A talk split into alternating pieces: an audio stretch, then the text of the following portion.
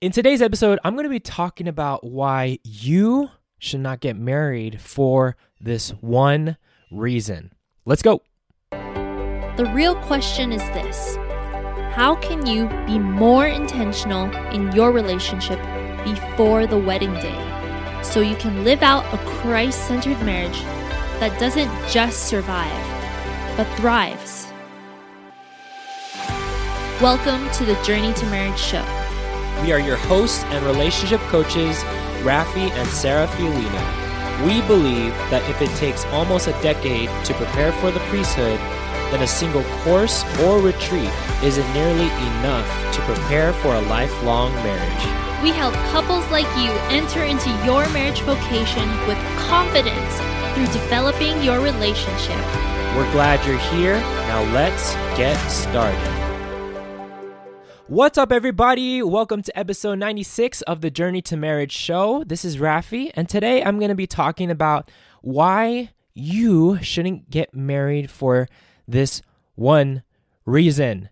And this one reason is something that I kind of had this mindset going to my marriage with Sarah that um, should not be done if you're thinking about marriage because uh, yeah, I I was totally lying to myself, thinking that this would work out.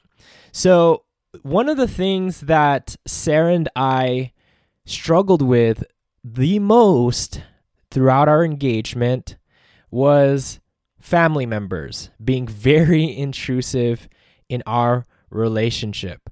I remember when um, we were talking about this and how I proposed to her and for those who don't know, Sarah never even mentioned this amazing, happy, and special event in her life with her mother.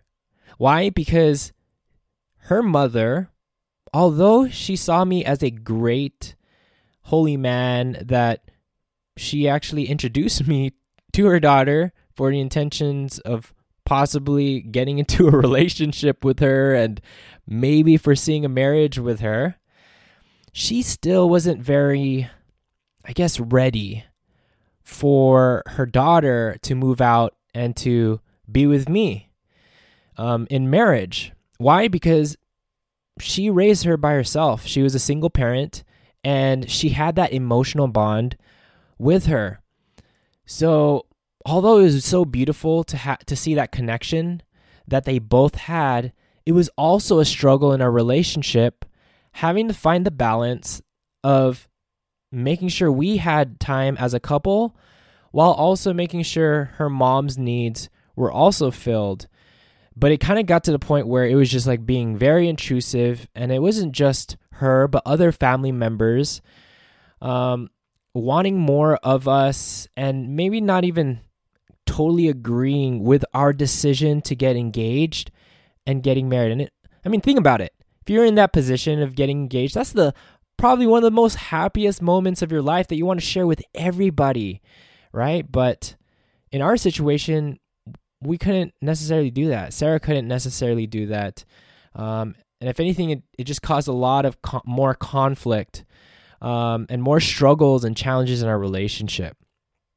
So, when I was preparing for marriage, with Sarah, I had this mentality thinking, you know, when I get married with her, things are going to change because ultimately Sarah will start living with me, which will help break that type of attachment and maybe create a more healthier type of a relationship um, and balance time with time spent together and apart between her mom and and Sarah. So in my mind I feel like you know this things will change. Things will definitely change when we're living together and we're married and all that stuff and one of the things when we got married I started to realize that we were still having the same disagreements and conflict in our relationship around the same exact topic of having these healthy boundaries between family and between us, our marriage. And now that it's not just us being boyfriend and girlfriend, but now we're spouses and we're still struggling with this. And that kind of just like slapped me in the face because I thought that this would change everything.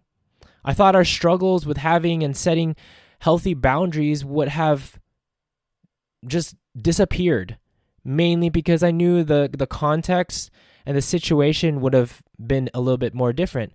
And yeah, it was a little different. It was a little bit more easier since we were in the same household together.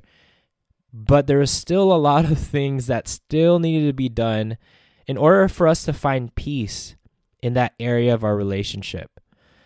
And that kind of caused us to really communicate and and learn how to how to develop the skill of setting healthy boundaries.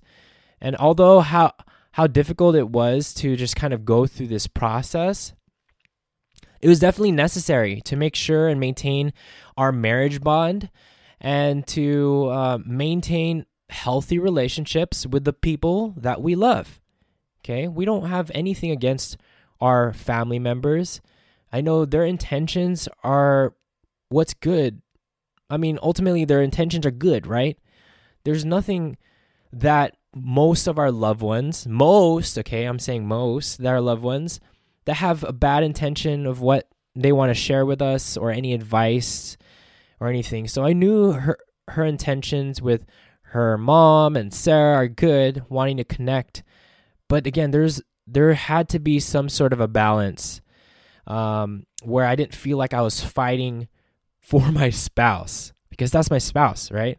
Uh, for her time. So ultimately, we had to learn this whole skill set.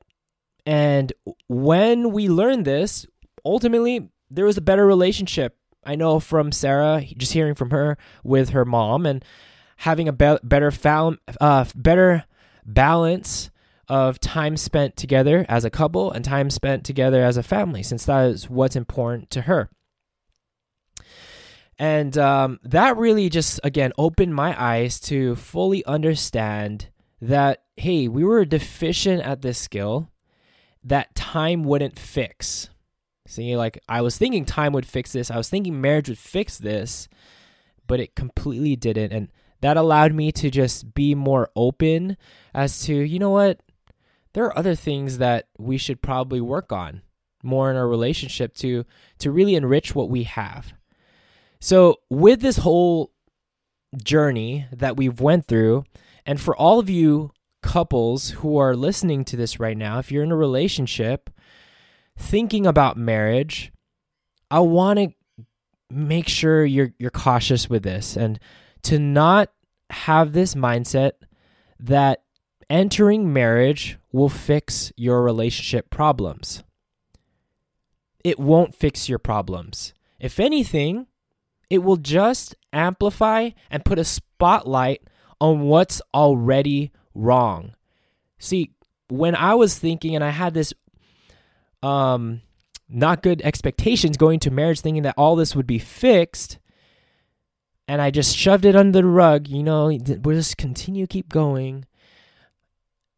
Yeah, it was just amplified and spotlighted when we were in marriage that hey, this is still a problem. You can you can't just sh- shovel this under the rug thinking that this is going to change, but you've got to develop skills to make the change in your relationship. So, again, don't go into marriage, don't get engaged thinking that things will change because it won't. So, some things that can help you in this area of thinking, okay, what can I do better before I actually think about making that commitment of getting engaged and getting married? So, the first thing is be honest with yourselves.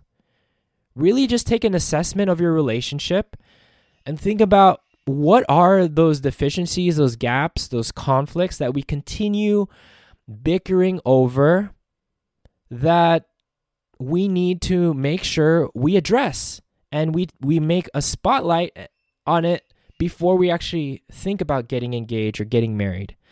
And then start um yeah being honest about what those areas are. It's important to be honest rather than to have unrealistic expectations about marriage. And just be be real with yourselves. And um, when you're real with yourselves and you're self-aware with all of your gaps and deficiencies, then you can number 2 start working those things out before you make this lifelong commitment. Because remember, as Catholics, we believe that this is a lifelong commitment. This is death till death do us part in sickness and in health. Like this is a forever commitment, regardless of what the culture you might see. This is forever that you guys are committing to. So make sure you take that time to work those those kinks, those gaps, those efficiencies out before making that commitment um, long term. And then lastly, don't feel pressured to get married ASAP. You know, take the time that you need to fill in those gaps, fill in this those deficiencies to make sure you both are on the same page.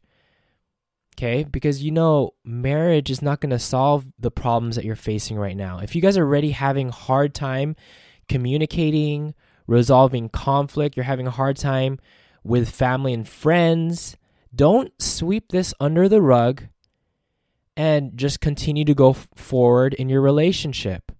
You've got to be honest. Be honest with yourself. Make that self assessment about your relationship. Find those things, those resources to help you bridge that gap and fix and develop in those skills so that your future marriage will work out the way that you intended it to be. Okay? So again, don't feel pressure. There might be things that might take the time to develop these skills and don't feel shameful about that. Take whatever time you might need to develop whatever you have to develop to bridge the gap wherever you need to bridge the gap in the areas of your relationship that is important in a marriage. Okay? Take that time you need to get on the same page and don't get pressured by the outside influences and um, always ask for the Lord for his guidance and for his peace of when that right time is to come to make that next step in your relationship. With that being said, I hope this helps. Hope this gets, I hope you got some value from this, and I hope this uh, maybe unpack some unrealistic expectations that you might have thought about marriage, thinking that it would fix things because I've experienced this, that it doesn't fix things getting engaged, getting married, like whatever that next step in your relationship, it doesn't fix things. It only amplifies things when you start getting closer and closer together. With that being said, praying for all of you holy couples on your journey to marriage. Take care and God bless. We hope you enjoyed this episode. If you haven't already, subscribe to our podcast so you can get notifications of future episodes. Secondly, would you mind doing us a huge favor? If you received value from today's episode, please share it with your friends. Then, please rate and review our show on Apple Podcast. We'd love to hear from you, and this will also help us reach more couples preparing for the vocation of marriage. And lastly, if you want to go deeper with your life, spiritual, and relationship development, go to journeytomarriage.com slash resources to see a list of tools we personally recommend for your journey to marriage. Until, Until next time, future spouses.